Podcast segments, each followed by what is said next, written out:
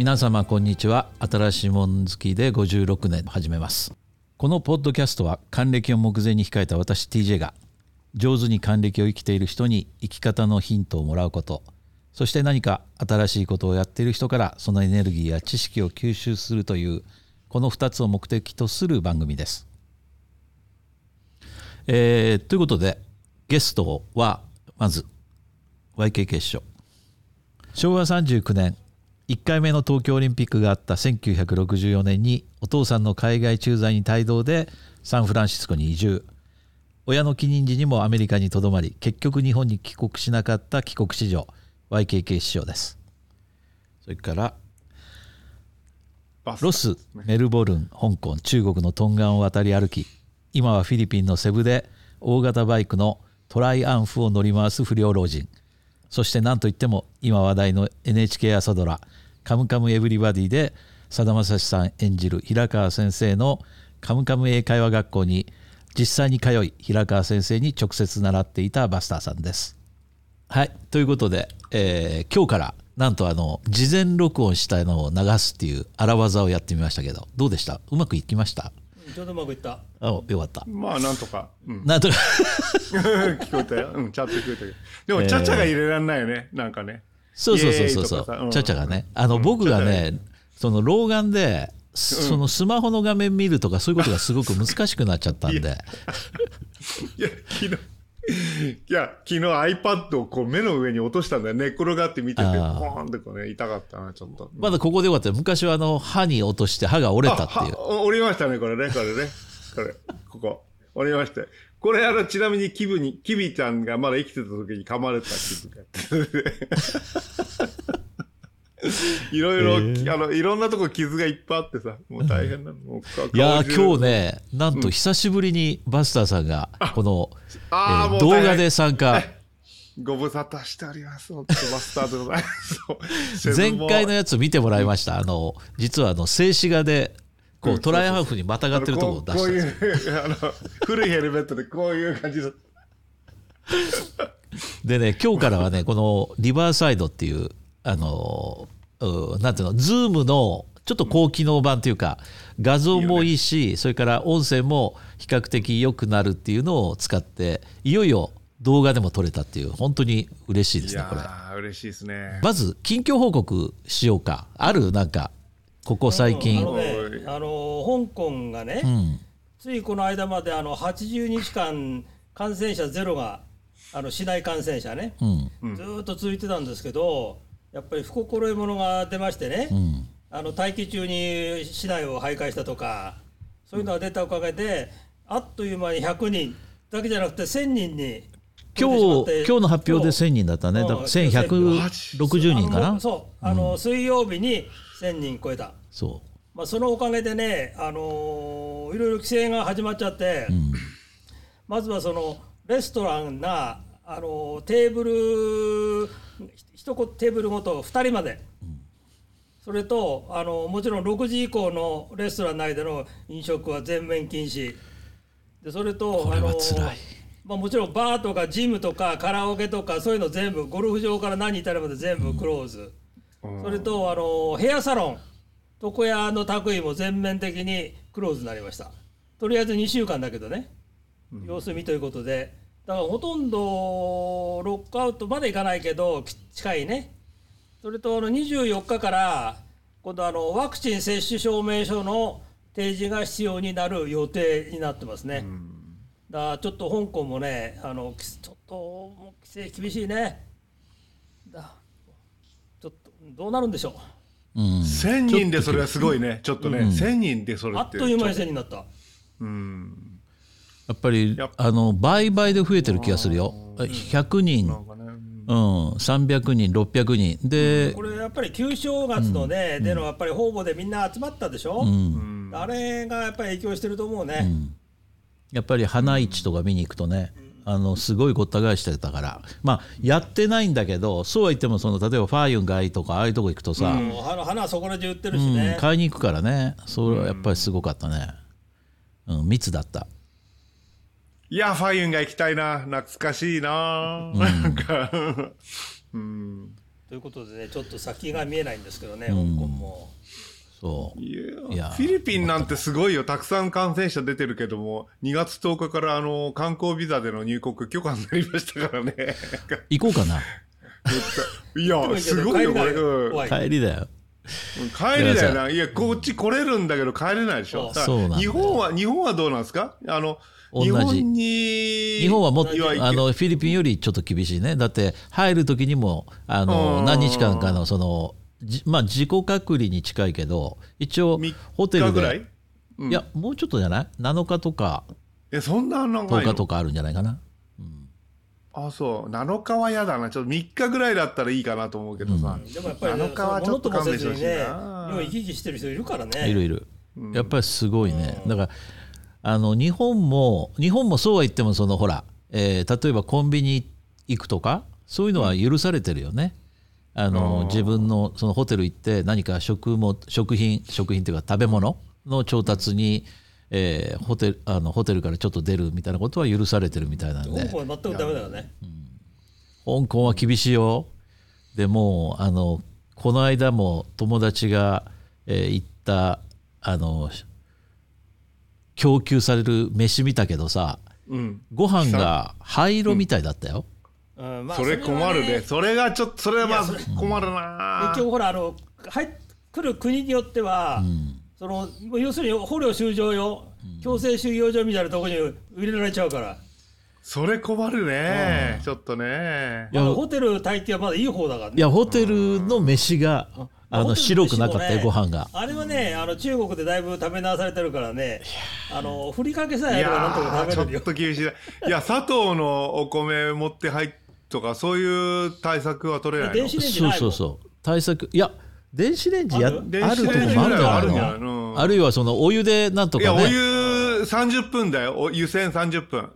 えーできるよね。でできる。30分だったらね、うんそうそう。30分あればできる。まあ、そういうなんか自衛の策を持っていかないと、うん。ちょっとホテルも厳しいなと思うよ。厳しいよね。いいホテルだったらいいと思うけどね。う、ん。うん。今いいホテルもなかなか取れないんじゃないかな、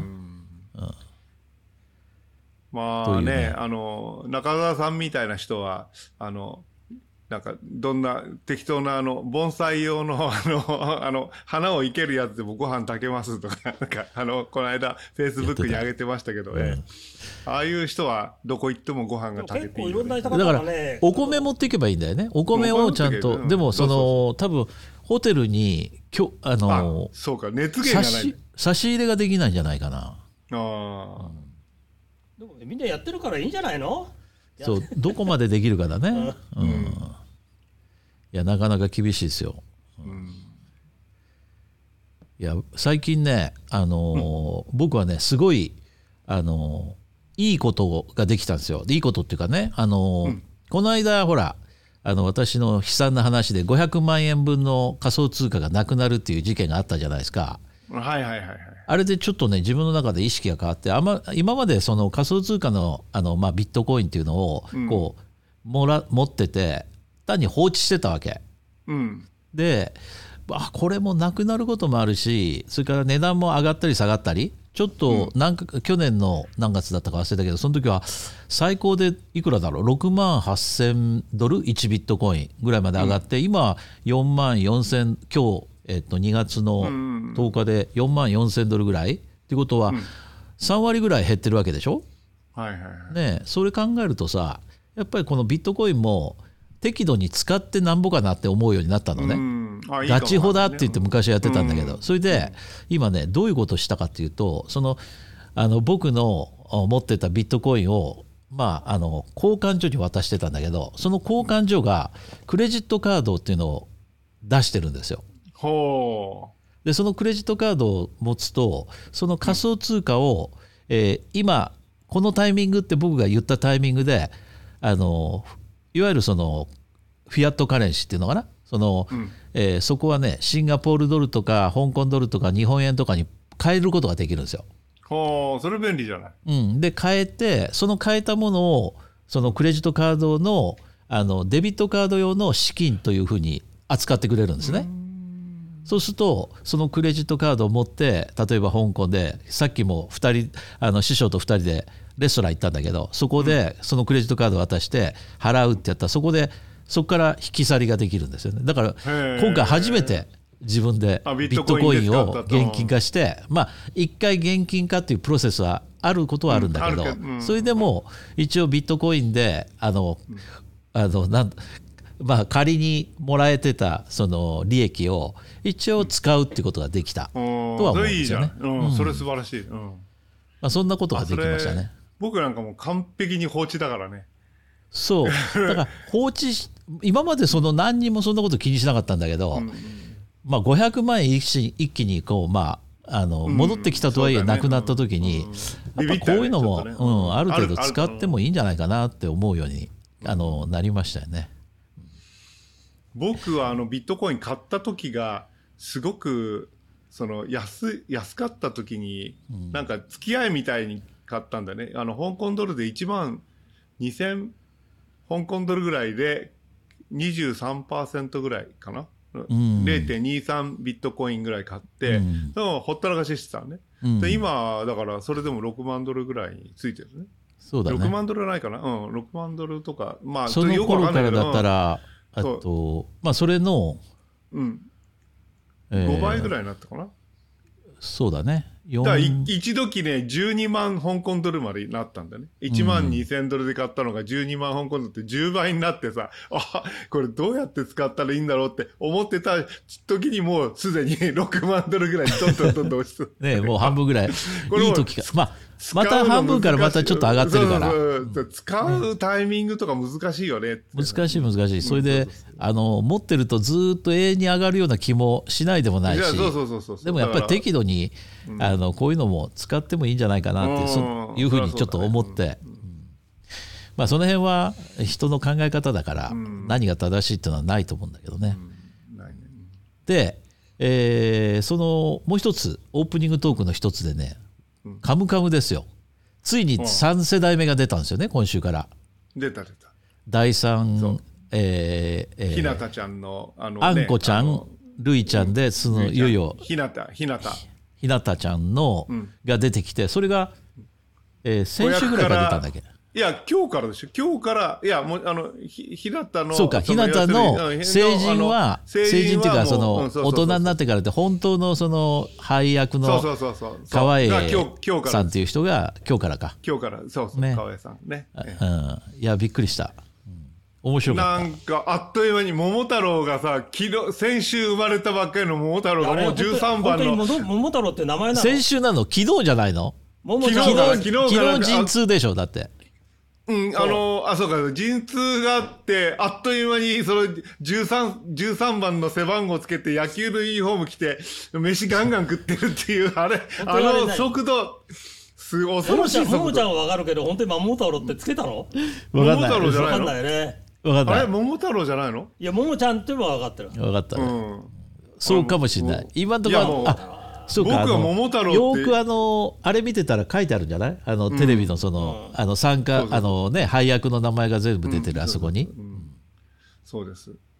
で、今回、またあれだよね。あの、ああいう出会いっていうのはさ、あの、一番最後、今日、あの、大判焼き買いに来て、お母さんいないんですかって言った、あの、あいつね。あ誰あれ、あれはあの、役者さんじゃないの？あの、役者、役者、あの、劇中の中で、歌舞伎、あの、なんか、ちゃん、あの、なんか、えー、俳優志望の、えー人なんですよ。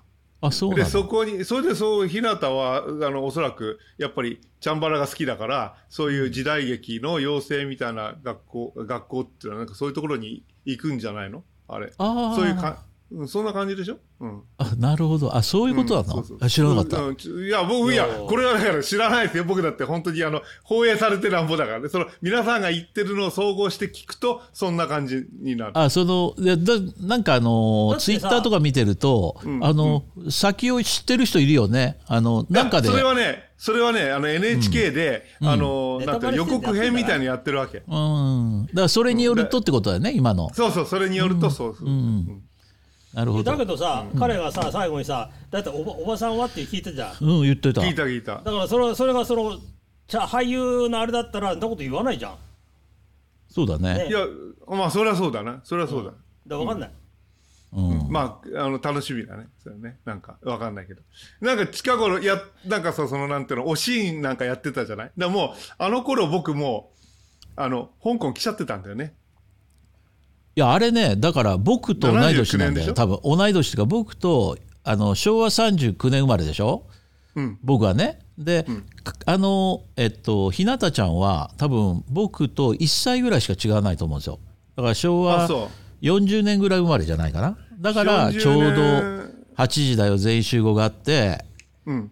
8時だよ全員集合の歌が流れてたじゃん？加藤茶のね。それから、えーその母を訪ねて三千里みたいな、ああいうねあの今日、おドラマの。しん見ながら飯食ってたよ。そうそう惜しいんでしょ、シーンがちょうど始まったんだうよ。ん、おし、おしんが始まったって何年よ、あれ？70、あ、いや、80年ぐらいじゃない？だからあれ彼女高3になったって言ってたから1718ってことだよね。18歳でしょ？うんだから僕18歳でしょ？と同い年だとしたら例えば、えー昭和あ1964年足す17だから29歳81年1981年と80年ってことは81年僕79年だから、79年に香港来てたから、もう3年目だね。2年。ちょうどそのぐらいねうん、ちょうどそのぐらい。だから、惜しいんだ。あの、アソンってくくしって言って、みんながさ、その、香港の人がみんな見てたんだね。あれ。おしんはね、おしんを1983年、昭和58年から放映。そのぐらいだよねちょうど1983年だよ。うん俺あんなの、な、な、何が面白くてあんなの見てんのって言ったら、いや、あれがいいんだって、あれ見て泣くんだよって俺、香港人にみんな言われてた、俺、多あんなの全然。その頃ほその頃香港に来た頃だからうん。え全然そのなんていうのそのそんなの何が面白いんだって思ってたけどあれ見て泣くやつの気持ちは今になるとわかるね。いや大体あれは何？そのテレビ香港の民放っていうかその ATV が何かそういうので流れてたいやあれなんだろう？いやほら AT 昔 AT 日本語アワーってのあったじゃんそれでやってたんだ。それだたじゃない。いやあそれか多分らじゃないそれからと思う吹き替え版いで違う。広東語版だったから。多分広東語版が流れてたんでしょう、関東語版だよ。で大丸のやつ大丸って香港大丸ってこういうあの その This program present by 香港大丸っていうそのあのそのすごくあの特徴のあるそのあったんだそれがあったのよ、それ。日本、ど日本語アワーってのがあってさ。で、それをみんなで、それしかないんだもん、日本語の番組って。日本語アワーってのあったんだよ、そうそう。そういうのをやってたね。うん。で、どうなんだそれであのまずね疑問点その1っていうのは、あの、アメリカに帰っちゃった少年いたよね、アメリカっていうかわかんないけどあビリーの、うん、ビリーちゃん。ビリー。あれで終わりじゃないからね。必ずビリー君はもう一回出るのかっていうのはこれ疑問でしょ？うーん。やっと初まあ、恋だからね出てくるだろうね。であの、一あの回出したやつは使い回すっていうのが NHK のね、あの、得意技ですからね。あの後ろにいたあのあれはお父さんじゃなくておじさんっぽかったよね。じゃあそれあれわかんないお父さんじゃない。いねあれあお父さんじゃないお父さんらしいよお父さんじゃないでしょ。あ、そう、お父さんだと思ってた、今僕もお父さんだと思った。多分お父さんじゃないんだよあれ。まさか、あの、朝の番組でさ、あの、博多大吉さんだっけ？あれ、あのまま北海道旅行行って帰ってくるってわけじゃないですよねって言ってたからさ。だから、いやだから彼はね。彼は何らかのあの安子さんに絡んでるのかどうかだよね。どうなんだろうね。絡んでたら大変だよね。安子の孫とかさ。うん。なのかっていう話だよねうん。あるとしたら。ーなるほどね。うん。なるほど。最後に全員一堂に返すかどうかだね。そうだよ。それそのはあるよ時、大変だよね。あの、一番は若く見えるのが安子ちゃんだったりするよね。そうなんだよ本当そうなんだよ一番年寄りが一番若いんだ。それからあのサンタは出てくるのかだよね。そうなんだよ。サンタだよ。誰かがさ、フェイスブックで、あの、なんだっけ、沢田研二さんだっけ？あの、歌歌わない方の沢田研二さんが、あの、あの、あの、なんかみんなでおお踊ってるシーンがあったって？なんか、うん、踊ってる、その、あの、えー番宣かなんかで踊ってる、あの、ほら、えー、大判焼き会に来た役者さんがいたでしょ？あの人が踊るシーンがあるんだってさ。えー、だからサンタもそこに踊りで出てくるんじゃないだろうかっていうのが、その、沢田研二説っていうのがあってさ。あとイサムだよ。イサム出てくるの？これから。イサムちゃんね、うん。うん。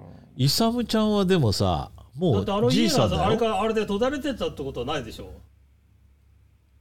うん、でも勇ちゃんはじいさんだよねもう当然、うん。だっ当然てじいさんだよ、うん、孫の時代がうん。あの今のそのねひなたちゃそうんひななんたがだからそうそうそう。いやあれでイサム出てこないってことはないんじゃないの？だから野球にやっぱりなんか絡んでそれとさやっぱりあのーちゃんと時代交渉っていうの？あのほら「カムカム」のその平川先生の放送はあのあもうあの時代にはやってなかったはずだって僕2回目ぐらいの放送、あの2回前ぐらいの放送で言ったお話ししたんですけど、うん。それは本当に平川さんじゃないあの違う人だったね。放送うん違う人だった、やってたやってた。あのラジオが福引きで当たってで最初に聞いた時にもう平川さんじゃなかったね。じゃなかったんですね。で平川さんの時やっぱりあのあれですね処処女のあのチャラララッチャツチャッチャーが出てこないと。そうたまたまでもその処女寺の音楽は流れてたうん音ねその。楽はです。そうそうそうそうう。ん。ねえもうなんかあれ見てるとさ本当なんか昔思い出してさ、なんかねもう。でバスターさんはその平川さんの英会話でちゃんと「あの I hate you」ぐらい言えるようにはなってたんですか？いやあのね実はね「I hate you」っていうのは習った覚えがあるんですよ実は。え？本当にあるんですよ。あのね本当？それ？あのね、なんていうのかな、あのーほら、あの、あの本当はこれ、放送していいのか分かんないけど、いいにみにまにもっていう、あの、あったじゃない、そういう歌があるんですよ。その、あの、誰を指そうかなっていうやつなんだけど、それは、あの、本当の意味は、なんか、あの、黒人、黒人の、を、そのなんか、差別してるみたいな意味もあるんだということで、あの、途中からそれは、あの、歌わなくなったんだけど、それをまず、あの、その頃は僕ら、あの、習いました、ちゃんと。えー。であの、うん。神様の言う通り的なそうそそうんないうやつね。的なモットーうんですね、うん。あのそれからあのあの頃あの習ったのは「Every Tom, Dick and Harry」っていうのは「みーちゃんはーちゃん」っていう具合にあのこれはみーちゃんはーちゃんですよって「Every Tom, and, Tom Dick and Harry」って。でトムトミーっていうのが僕の友達杉山君の名前がトミー君だったんだけど、でもお前みーちゃんはーちゃんかやったらもうそれだけ言うのやめてくれよって言って俺お願いされた思い出がある。うんそれくらいしかおあの習ったのはそれくらいしか覚えてない。ひでえよな。うん、あの本当にいい先生でね優しくてね今いろいろ教えてくれたんだけど、うん、であの怒らないんだよね。とにかく通じたら100点ですから。いやそれ本当いい言葉だね。通じたら100点っていうのは。何をやもそうそうそうそう、うん。何をやってもいいんですって。あの、うん。とにかく伝えることを努力しましょうっていう教え方でそれだけ、あのそれだけに救われてあの68歳今までもうずっと生きてきて一応センスとしてはもう通じたら100点っていうセンスで今68年間英語喋ってるって感じですよね。っていうか今ビサヤでさ昨日実はあのトライアンフのミーティングがあったんだけどそのあのもうビ全部ビサヤ語なんだよね。うん、あのビサヤ語ってそのタガログ語と全然違うんだよね。これびっくりするぐらい違うんだよね。でどこがどう違うかっていうツッコミはちょっとこっち置いといて俺だってほとんど分かってないんだけど、えー初期の広東語来たばっかりの時にみんなが広東語を話してるっていうあの感じですよ今。みんながビサヤ語を話す。ところが中に英語を交えて話すから、その輪郭が見えてくる、ね。そのなるほど話の。それで、ところで、その僕は毎回参加してるから、あ、こいつはあの時の話をしてるんだなっていうのが大体わかるわけ。それで、組み立てていくと、40%ぐらいは理解。それ立派なもんだよほいで40%分かりゃもうん、それで、お前分かったのかってから、いや、こういう話したんじゃないのって言ったら、なんだお前分かってんじゃねえかって昨日言われたんだよ。で、うそこれはこのその想像力バスターさん世界でも指折りだもんねいやもう、その、だから、あの、広東語の世界そうでしょ？僕が、あの、広東語で、こいつはきっとこういうこと言ってるんだっていう、僕のその思い込みで物事を進めてきたから。で、それで、でもなんとかな、ななったじゃん。なるなる。そうそうそう。だから、すこ語学ってそんなもんなんじゃないの？っていう、そういう。あのね。師匠に怒られるよ。あ、怒られる。あ、怒怒ってる。怒ってる。怒ってまって。師匠が怒って。もう厳密でなきゃダメっていそううそう。まあいやわかるわかる、うん。そんなことありません。そんなことない。通じてなんぼの世界ですから。あえーす立派ですね。そうそうそう、うん、あのー。師匠があのあのだって師匠があのは博多大吉に見えてきたわけ。だって10 15歳でじゃあの25セントくれって通じたんだあからね。そうだよ。そうだよ。そうだよ、うん。だそこ原点だよね、ここが原そ点こそれでも用意あったよな25セントよこせって。それは立派だね。自分でも何言ったか分かんないんだけど、なん25セントだけ分かったんだよきっと。うん。いや師匠ね僕もね実はねあの待ち合わせ場所がね僕あのハワイ経由でロサンゼルス入ったんですよ。そしたらこれ国内線についついてるね。であのロサンゼルスエアポートって国際線と国内線と違うじゃないですか。うん。それであの全然違う場所にあるじゃない。で僕のあのしあの親戚じゃない。あのしあの、えーうちの親父の教え子で鈴木浩二先生っていうのがいたんだけどその人がやっぱり迎えに来て僕に会えなくてそれですごい困ってたわけですよ。で僕も1日24時間空港で待ってたんです。よ朝から晩まで。まあ24時間オーバーで12時間かな。それでそれではっと気づいてあの電話帳であの、鈴木浩二っていうのを探したの。だから、おう1個しかなかった。で、そこに電話したら、ああ、よくこの電話番号分かったね、ケンちゃんって言われて。で、いや、今電話帳で調べましたって今、それで、ここはあの、国内線のあれで待ってるんですけど、ああ、国内線かーと今行くねっつってピューって来てくる。そういう経験がある。いやー、もうね、あのーロサンゼルス空港、12時間ぐらい、ずーっといたからね。うわすごいねそれ。12時間。あの、うん。ターミナルっていうあのああ、あったあったあっねた、あの、トム・ハンクスのね。トム・ハンクスのそうそうそう。あの世界だね。いやそれね僕のね英語の話っていうとねむか初めてねニューヨーク一人で行ったことあるんですよ。うん。昔ね日本にいた時に。でねあのその時ちょうどね「あの摩天楼はバラ色に」っていうあの、うんえー映画ね。あのほら。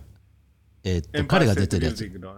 あのそうあの彼が出てくるの。あの「バック・トゥ・ザ・フューチャー」のマイケル・ J・ フォックスマイケル・ J・ フォックス。うん。彼が主人公でその田舎に住んでてであの都会のおじさんの会社にこう職を求めていって最後そこで成功しちゃうっていうそういう物語なんだけどそれがニューヨークを舞台になってるのね。で綺麗なその社長の美人秘書みたいな人とこう恋に落ちるんだけどそこで初めて行くレストランがあのニューヨークにあるロックス・アランド・クロックっていうのがあるわけ。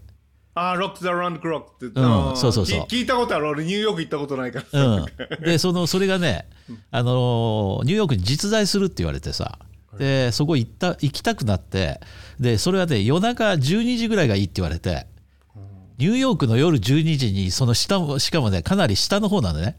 すごい怖いじゃん。つですか、それ？いつ、何年ぐらいの話？だから僕はまだ20代の頃だから今から30年ぐらい前だね。30数年前。だからー。1990年ぐらいだね。まあ、90 80年の後半か90年っていう感じだと思うんだけど。90年ぐらいは OK で、73年とかその辺はちょっとやばかったですね。いやそんな時期じゃないね。90 80年代の終わりだと思うんだけど。